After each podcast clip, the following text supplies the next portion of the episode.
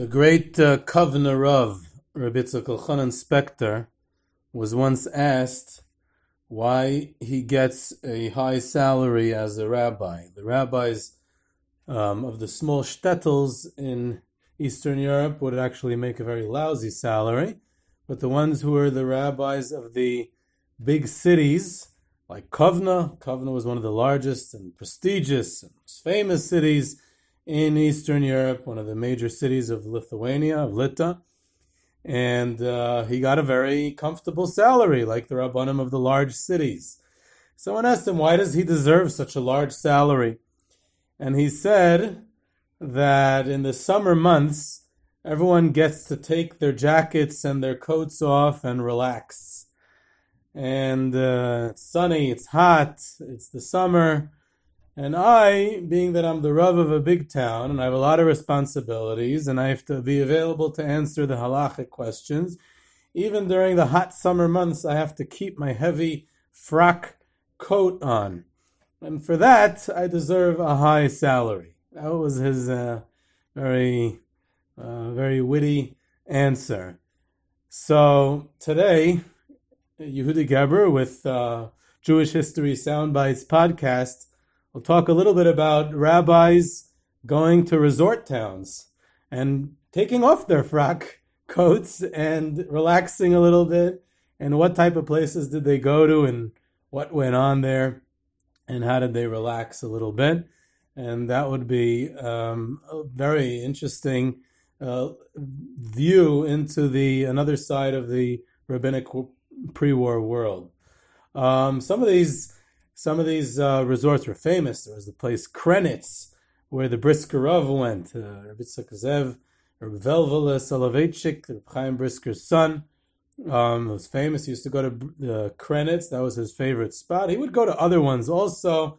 Um, he had bad asthma and other health issues, and he actually had to be away from Brisk for a large chunk of the year, and uh, he spent it in these um, in these resorts, mainly Krenitz in southern Poland. And it, it's interesting that the vision that we have of many of the pre-war rabbis is is specifically of these resorts because that's when uh, their pictures were taken. Um, there was all kinds of uh, paparazzi taking pictures of the big rabbis. There's pictures of the Gdushasina Bobov, of the previous Belzer Rebbe B'Sachar Doiv, the Ger Rebbe, the Miriam. There's just quite a few famous pictures of him in these resorts, or Menachem Zemba, or Meir Shapiro and many, many, many others. Um, that seems to be a place where they were able to catch them, um, take you know, get them on on on camera. Many of the great rabbis would go west to the to go to special um, therapeutic mineral baths in Karlsbad, in Marienbad, which were in Czechoslovakia, Austria, Germany, and they would leave Eastern Europe to go further away to these special mineral sulfur or other kinds of mineral baths. And interestingly enough, Rabbi Rucham Levovitz, the Mashgiach Lemir, who would go um, um, occasionally to these baths, he described it more than once in his Musar Shmuz in Yeshiva, but what went on there, and he actually uses it as a lesson how to utilize time. He says people know that they're in the by these mineral baths for a limited amount of time, and they're very healing so they don't waste their time with the hotel or unpacking their suitcases. They run straight to the baths. And he said that's a lesson that we should learn. Uh, we don't get to spend our entire lives in yeshiva. So the time that we do have to spend in the yeshiva, we should utilize that time and not waste it with anything else. So he was able to actually glean an educational lesson from the mineral baths. And uh, there were definitely many who chose to go in that direction as well. In fact, the third Knessia Gedola of Agudas Yisrael before the war, the last pre-war one, was in Marienbad, was in a resort town, um, interestingly. So, what was ve- more often than not, what these these vacation resorts were called were called a dacha, and dacha, which until today, the in more yeshivish circles, they sometimes refer to the vacations, especially where the rabbis are going, as a dacha, and it's not a Jewish word; it's a Russian word and uh, dacha is just uh, some something along the I don't know Russian, but something along the lines of vacation, resort, uh, bungalow, something like that, where you can go and relax and have a vacation. And it was just used in Russian, and it somehow made it into uh, into the Yiddish speaking uh, Jewish uh, circles as a place that they would go. It's very often in the forest, very often in the cooler air and the mountainous air, very similar to what people do today when they leave the New York City and go to the Catskills. That was exactly the idea of leaving the city, leaving the regular, leaving the towns, especially the big cities, and going outside to better, more nicer environment for the summer um, in a more relaxed atmosphere. Um, and on that same topic of where how Rabbi Yerucham would enjoy his relaxing atmosphere in the by the mineral baths and the other dachas that he would go to. So along the same lines, another Kelm slash Mir, of Chatzkel Levenstein, was actually a much more intense personality, and he believed that the whole idea of going to relax is against his Musar philosophy. And on one occasion, um, I was I heard this from someone who was actually there and witnessed this. Someone finally convinced him in his old age. He was already living in Eretz Yisrael in the post-war era, and he someone convinced him to go to a vacation resort area, a dacha, to be able to relax a little bit. And when he got there, he saw a prominent Rosh Yeshiva without his frock on, lying in a hammock and learning from a sefer. And he said, "Wow, that's how you lie there on a hammock and you and you're sitting there without your frock on. This is not the atmosphere of a Bal Musar." And he got all upset and he said in Yiddish, What's going on here? There's no God in this area that you can just act as you please. So that was a more extreme form, but definitely the overwhelming majority of the rabbis did go to these forests, did relax, did go to these areas where they can. Uh, in fact, the prominent one was next to Vilna, called um, uh, Druzkinik, Druzkiniki. It's un- unclear how to, definitely unclear to me how to pronounce it. I never get good with the pronunciations of these funny towns. But um, right outside Vilna, Druz, Druzkinik, along something along those lines, Reb Chaim Ozer, who was the Av Bezdin of the Vilna Bezdin, that was his favorite place to go on vacation. He wasn't that far from home. He wouldn't go that far away usually. He was right outside Vilna, but it was a resort area. In fact, a close friend of mine uh, related to me recently that his grandfather grew up in Druzkinik. There's a a a, uh, a Jewish community there year round, and he grew up there. And the the people of the town would rent out their part of their homes to the visitors in the summer. It would be a way of making a living, which happens occasionally in the Catskills and places where there are Jewish communities year round. So it was a similar idea back then as well. And he remembered hosting Reb Chaim Ozer, either by him or his neighbor, I don't recall exactly. Um, the great Reb Chaim Ozer Grodzinski uh, was, he remembers seeing him as a child. Um, it didn't help him that much in his Yiddishkeit. He ended up being um, the lax cutter at Zabar's in the Upper West Side of Manhattan, and um, was not that uh, religious in his in his uh, in the way he lived his life. But in any end, that he he he had those experiences from the resort town. Moving further south in Galicia, there was a resort town in the Carpathian Mountains that a in one of the capacities I do for Yad Vashem, I interview survivors, so we're kind of a team. So one of my colleagues who interviewed a survivor recently told me that he interviewed a woman who grew up in a Hasidic home also in this resort town, and she remembered the Kedushas Tziyon of Bobov. She remembered the Belzer Rebbe coming to their resort town. She even remembered one of them uh, holding her on their lap when she was eight years old, which is definitely not the common uh, thing for a Rebbe of that prestige to do. And she also remembered that she carried, in those days, very often in the small towns, people did not have ovens on on Shabbos, especially during the summer, and they would keep the cholent hot by leaving it by the baker's oven, which was very common uh, in many, many shtetls in Eastern Europe. And she would carry the cholent pot home and be able to serve whichever Rebbe was staying at their home, either the Baba Rebbe or the Belzer Rebbe. And uh, when my colleague asked her, was there an Eruv in the town, she said no. But, you know, they said she's under bar mitzvah, and therefore it's okay for her to carry back the cholent. So that's also an interesting, um, I don't know, maybe it was whatever goes on in the vacation area stays there, I'm not sure. But that's what happened. That's what she testified in her testimony. Probably the most famous and interesting resort town was right outside Warsaw. Anything that had to do with Warsaw ultimately became famous. And I guess for the people who didn't want to travel that far into the forest, to the east or to the west, to the mineral baths, right outside the big town. I guess you have a similar idea today in New York City, right at the edges of New York City or right outside the city. You have resort areas like Belle Harbor or something like that. I'm not up to date with the latest uh, vacation spots, the Hamptons. I don't know, but in, in any event, the uh, the the Otvatsk, which was right outside the city, was the resort area of Warsaw, and it became so popular that many of the great rebbes and tzaddikim settled down there, and it actually became a booming Jewish town from the 20th century and on until the war, when of course everyone was unfortunately wiped out in Treblinka. But it became a booming town because some of the rebbes settled down there for all year round, and then a lot of the Hasidim would come from Warsaw for Shabbos and Yontif to be by the Rebbe, so it would be a big economic uh, um, um, asset for the town to have all this uh, influx of, of Hasidim coming in to be by their Rebbes. Some of the more notables who eventually settled in the town, one of the first ones was the Varka Rebbe, Reb Simcha Bunim Kalish. He was the son of the second Rebbe of Varka, Reb Menachem Mendel, a big uh, kanoi, a fiery person who was a tremendous also lover of Eretz Yisrael. He moved to Eretz Yisrael twice. One time the Turkish kicked him out because he didn't have the requisite uh, documentation and, and, and necessary uh, means to, to settle down there. So he was forced to go back to Poland. And then after another 19 years in Poland, he said, That's it, I'm going to Eretz Yisrael again.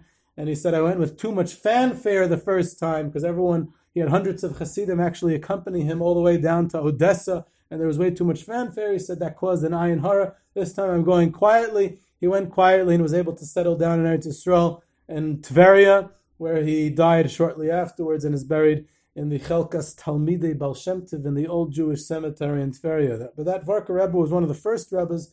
You know, he died in 1908, so he's really one of the first Rebbes to settle in Otvatsk, even before the 19th century. And he already brought the first Chotzer, the first Hasidic court to Varka. In the same uh, family of uh, Polish Hasidim, the Amshinover Rebbe, Reb Shimon Shalom Kalish, who was one of the most uh, famous Rebbes in Poland before the war because he was a the, one of the warmest personalities. I spoke recently to the son of a uh, of a close chassid, an intimately close chassid with Reb Shimon Shalom Kalish, Rebbe before the war. This chassid grew up in in Ishbitz, and he was not a Amshinover Chassid, and he was exposed to the Amshinover Rebbe, and he says his warmth and his his personality were so magnetic that he couldn't leave it, and Otvatsk became his home. He couldn't stop going to the Rebbe, and uh, tremendous Oyev Yisrael, he he took uh, personal responsibility not only for his own Hasidim, but for anyone who he came into contact with. A very warm and loving person and uh, and very interestingly enough, um, the another Rebbe who was there in Otvatsk, and we'll get back to Amshinov in a second, was the Modzitzer Rebbe. The Modzitzer Rebbe left Warsaw and moved to Otvatsk. And uh, none of them became known as the Otvatsk Rebbe, except for that first uh, Varka Rebbe, which I mentioned earlier. Simcha Bunim of Varka actually came to be known as the Otvatsk Rebbe. And um, the Modzitzer Rebbe, Rebbe Shol Yedidya Taub, who was famous for his nigunim, he ultimately composed about 2,000 nigunim, simply unheard of. Modzitz was known as that their whole and Hasidus was through nigun, and he settled in Atvas as well. And he, along with the Amshinover Rebbe, alone amongst all the Rebbes of Poland, were the only ones to escape in the beginning of the war to Vilna. Uh, the Modzitz Rebbe was able to get from Vilna through uh, Russia to the United States already at the beginning of the war, where he rebuilt the Modzitzer court and the Amshinover Rebbe was able to get a visa, a Sugihara visa, the famous Sugi Chiune Sugihara, the Japanese consul in Kovna who gave the visas. The Amshinover Rebbe was able to get one of those visas and make it to Shanghai, where he was there together with all the other Polish refugees and uh, German and Austrian refugees, Jewish refugees, the large Jewish community of Shanghai, along with the Mir Yeshiva that was there. He took responsibility not only for Hasidim who were there, but also the two small Hasidic yeshivas that ended up in Shanghai, the small branch of Yeshivas Chachmei Lublin, the small branch of Yeshivas Toimchei Tmimim of Chabad. He was very involved with that. The he was close with Chabad because the, the previous uh, Chabad Rebbe, Rabbi Yosef Yitzchak Schneerson, the Rayatz, lived in Otvatsk as well, and they were close. and he also took responsibility for the refugees. He, he tried to bring more Yiddishkeit to the Polish refugees, to the German refugees. He published pamphlets in halacha, in chizuk, in, in divrei hisayrus, and words of inspiration to the various different communities of refugees in all different languages. He really, really took an initiative in the refugee community, the wider refugee community in Shanghai. Um, also, a bit of an untold story about the great Amshinover Rebbe. So those two Rebbes, the Amshinover and the Modzitzer, were both in Otvatsk, and they're the only two Rebbes that attempt to escape to Vilna at the beginning of the war, um, um, which is also an interesting story. The, like I said, the Frierdiker Rebbe of Chabad, the Rayatz, moves from Warsaw to Otvatsk, where he sets up his chutzner. It becomes the center of the world uh, Chabad movement in the last years before the war um, Rabbi, Rabbi Shumai Aronson, who was a Sachat Chassid, who was a Rav in Sanok, but he also lived in Warsaw for a period of time and has barely survived the war. An amazing story in itself, perhaps for another time. He writes a letter to the Rayatz after the war, how he recalls and that even though he was a Sachat Chassid, he recalls going to the Farbrengens in Otvatsk by the Frierdiker Rebbe, the electrified atmosphere that was in Otvatsk in, in Chabad. And if you think that it was only Hasidic Rebbe's also the Kozhnitzer Rebbe and the Parasov Rebbe, other Rebbes who were there, but it wasn't only Hasidic Rebbes who were in Otvatsk. Uh, the great Reb Chaim Brisker spent the last months of his life in Otvatsk as a resort. He had been exiled from Brisk at the beginning of World War One and ended up in Minsk, where he spent most of World War One. His health was failing. He came to Warsaw to seek medical treatment, and he was recovering in Otvatsk because of its resort area qualities, where he passed away and because he passed away in Otvatsk, which was right next to Warsaw, that's ultimately why they brought him back to Warsaw to be buried, because his wife's grandfather, the Netziv, was buried in Warsaw, so they decided to bury him in the same oihel as the Netziv, but he ended up dying in Otvatsk. Um, and perhaps the most interesting Otvatsk story is about someone who never lived there, but was in charge of a yeshiva type institution there. Very interesting story, which I only found out in recent years. Um, Rabbi Avram Kalmanovich, who was one of the Gdele Slabodka, one of the great Talmidim of the Alter Slabodka, a, a fiery personality, a charismatic, a fantastic speaker, a tremendous Talmud Chacham, a visionary, a doer, uh, someone who definitely is a story in itself, a series of stories in itself. He was someone who led an amazingly interesting life. And he was the president of the Mir Yeshiva between the wars. He was first the Rav of Rakov and later of Tiktin, and he um, helped Reb Lezer Yudel Finkel fundraise for the Mir Yeshiva at his uh, behest, at his request, and he used to make fundraising trips. And one of the things he got in return, um, Reb Lezer Yudel promised him a position in the yeshiva. Ram Kalmanovich, he wanted to teach. He wanted to teach Torah to Talmidim, and he was not unable to give him a position in the yeshiva itself. And Reb Lezer Yudel had a koilel set up for Mir alumni in Otvatsk, which is somewhat unknown. Uh, it's more known that he had another branch in Lodz um, of Mir alumni, but here was a branch in Otvatsk, some some sort of Mir koilel, which Reb Lezer Yudel Finkel was in charge of funding. So Avram Kalmanovich had a fundraise for that as well. And Otvatsk was not that far from Tiktin, where Ram Kalmanovich was the Rav. So Ram Kalmanovich, his position was to give shiurim as often as he could. It was a few times a month. He would give shiurim in the Otvatsk Mir alumni Kail, and he would come down there. He later said that it was the most enjoyable period of his life because that he got to give active shiurim to yeshiva guys in an active yeshiva, and that was very uh, nice for him, and he really enjoyed that. So that is a really uh, nice angle which doesn't have much to do with the fact that it was a resort town, but it took place in Otvatsk as well. So there's a lot going on in this uh, resort town besides for being just a vacation area. So that's a little bit about resorts, a little bit about vacations of the great rabbis of that time. Um, this was Yehudi Geber on Jewish History Soundbites. Um, you can reach me at ygebss at gmail.com for questions, comments, sources, and of course, to tour these places. I go with groups to Otvatsk all the time. We see, we point out, we pass by Krenitz, we come to these amazing places, and we tell the stories of these amazing people. And uh, and uh, you're welcome to come and join along. We have also a WhatsApp group um, of Jewish History Soundbites. You can contact me, and you can become a part of that. You can follow um, uh, Jewish History Soundbites on SoundCloud, on iTunes. subscribe on iTunes, Google Play, or Spotify. Don't miss an episode of the podcasts. You can share with your friends and family. You can also follow Jewish History Soundbites on Twitter. And I hope you enjoyed.